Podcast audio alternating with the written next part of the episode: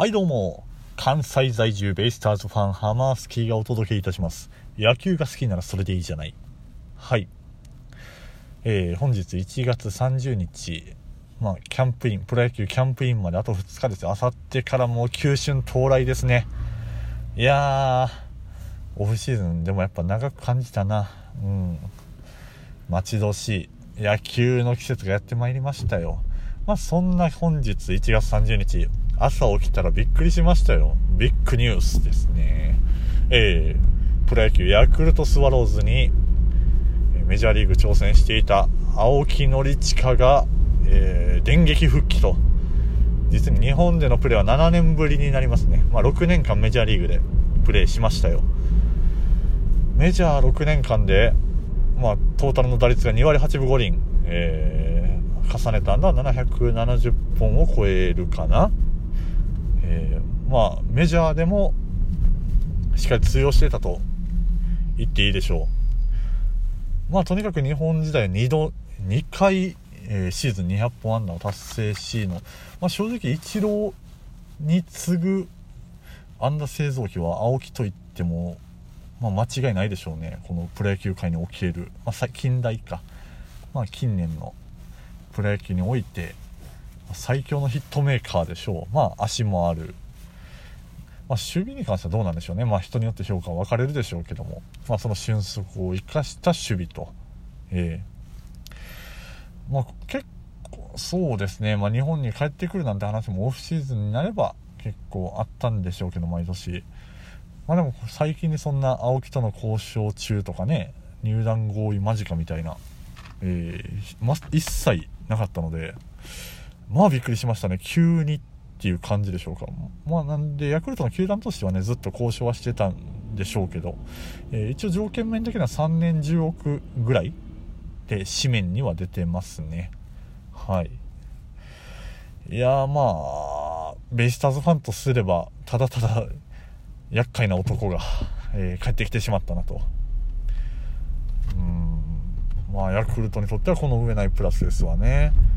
まあ、今のトップスター選手である山田哲人その前の、まあ、球団の看板選手だった青木と、まあ、この2人が、えー、並ぶわけですね、まあ、それだけでもそのヤクルトファンじゃなくてもワクワクする部分はありますしね、えー、まあ、背番号も入団当時の23番、まあね、後に1番つけてその1番を今の山田哲人がつけてますけども、そんな青木の獲得記事と同時に、まあ、開幕スタメン予想、青木が入った打線はこうなるぞと、えー、書いてあったのがですね、えー、ざっと、えー、と、どうだったかな、1番、1番に山田ですね、1番セカンド山田、えー、2番サード川端、3番センター青木、えー、4番ファースト畠山、5番ライト雄平、6番レフトバレンティン、えー、7番ショート大引8番キャッチャー中村雄平、えー、そして、え、ピッチャーといった予想オーダーが書いてありましたけども、まあ、果たして開幕に何人揃うのかですよ。まあ、雄平はしっかり、もう、回復してるでしょうし、ね、まあ、実際昨年のシーズン最後もヒットを打って終わってましたし、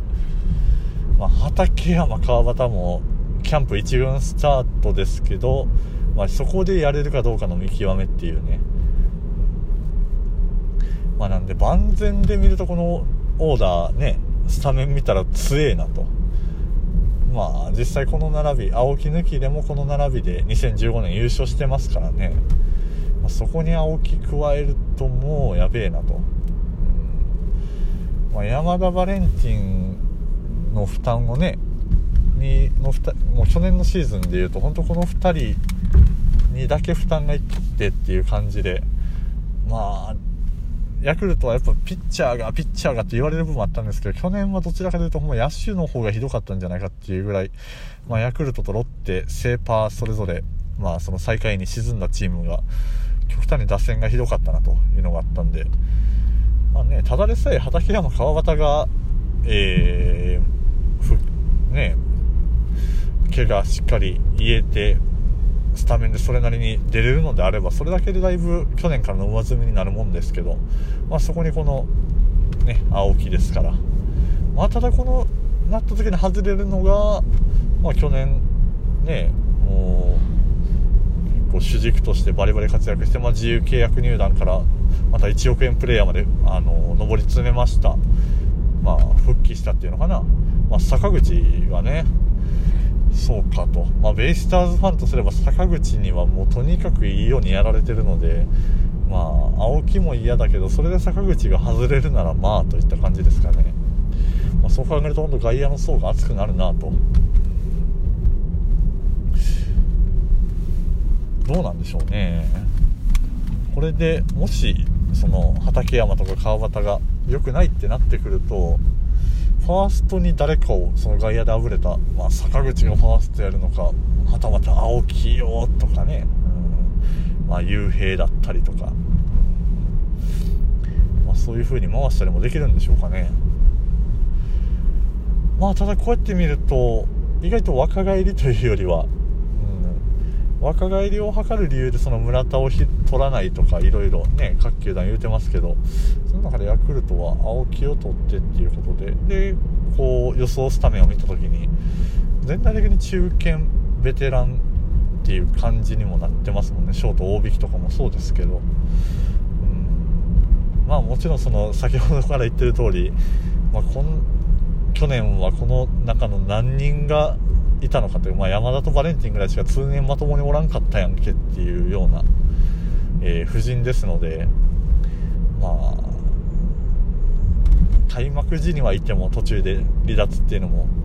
容易に想像はつきますし、まあ、そうなった時にカバーしてできる、まあ、若若手がね、まあ、ヒットに上がるのはやっぱ疲労かとか、まあ、去年ショートで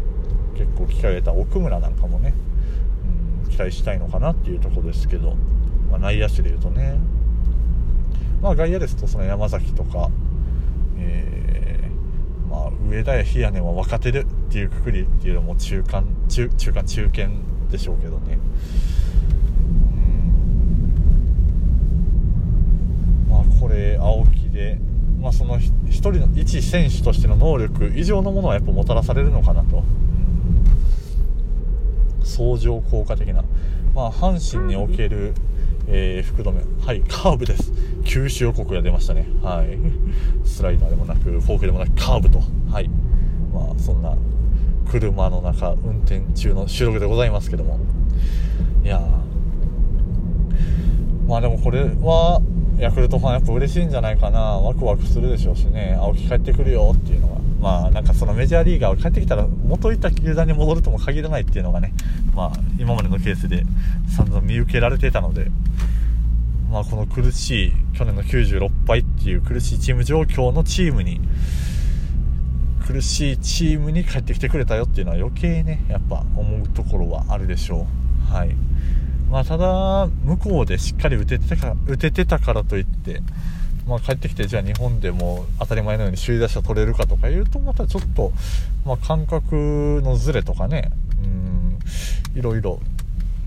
戻さないといけない部分はあると思いますよその今の阪神の福留なんかもやっぱ1年目は苦労しましたもんね2年目以降ですよね成績上げてきたのはっていう意味では今年はまだ本来の数字には及ばないかもしれませんけどもまあ、3年契約、来年、再来年と、えー、また続いていきますので、そうですね。まあ、これは、今シーズンの展望をね、えー、そうやって考えていく中で、まあ、ヤクルトにすごい大きなプラス材料が加わったなと。えー、まあ、これで結構支配価格はいっぱいいっぱいになってると思うので、まあ本当に今日は打ち止め。まあ、村田さん取らないんでしょうね。本当それで言うと、畠山、川端の、何ですか、えー、不透明さ、シーズン通してやれるか、まあそもそも試合に出れたとして、以前ほど打てるのかっていう不透明さがある中で、まあ、ぶっちゃけた話、一番、もう青木よりも村田の方が需要があるんじゃないかとは思うんですけどね。うん。まあ、ファースト、サードやってくれるよっていうとこでね。うん、まあ、なんですが、まあこれで補強打ち止めということでしょう。うん。まあ、今シーズンヤクルト、非常に楽しみですね。まあどうなんでしょうな。まあその、スポーツ紙に書かれてるその開幕予想スタメンが現状のベストなんですかねよりはもうショートとかうんもう他は奥村とかそうですね広岡もサードとかで考えられてるのかな、うんまあ、渡辺とか、まあ、次の世代のねってなってくると、まあ、去年結構出たとこで言うと藤井、まあ、藤井ももう若手ではないんですけどもう30になりなるのかな今年で、まあ、藤井だったり荒木だったり中堅の選手だったりね、まあ、去年、えー、結構がっつり試合に出て経験詰めたっていうかねうん。確実に力つけたなっていう選手もいるんで、まあ、今年のヤクルト、まあ、あとはその外国人投手ですね。うん。が、えー、ハマるかハフとカラスティですか、まあ、この2人のによるところは大きいでしょう。うん。非常に楽しみにしたいところでございます。はい。てなわけで今回ヤクルトについて、まあ、青木の復帰ヤクルトの今シーズンどんな打線になるのかなっていうところでした。はい。お時間ですね。えー、まあこんな感じでまたキャンプインすれば話すこといっぱいあると思いますんで更新頻度上げれるといいなという感じですね。はい。まあそれとそれとかまあこんなこと喋ってみたらどうですか？みたいなご意見ご感想まあお題などいただければえー、幸いでございます。私、ツイッターの方やっておりまして、アカウント名、タケポン、アットハマースキー、タケポンひらがな、アットマーク、ハマースキーがカタカナですね。タケポン、アットハマースキーで、えー、アカウント見つかると思いますので、そちらに、えー、リプライ飛ばしていただいたり、あの、ダイレクトメッセージいただけると、え幸いでございます。ってなわけで、はい、今回もあっという間の12分お届けいたしました。ハマースキーの野球が好きならそれでいいじゃない。また次回お会いいたしましょう。さようなら。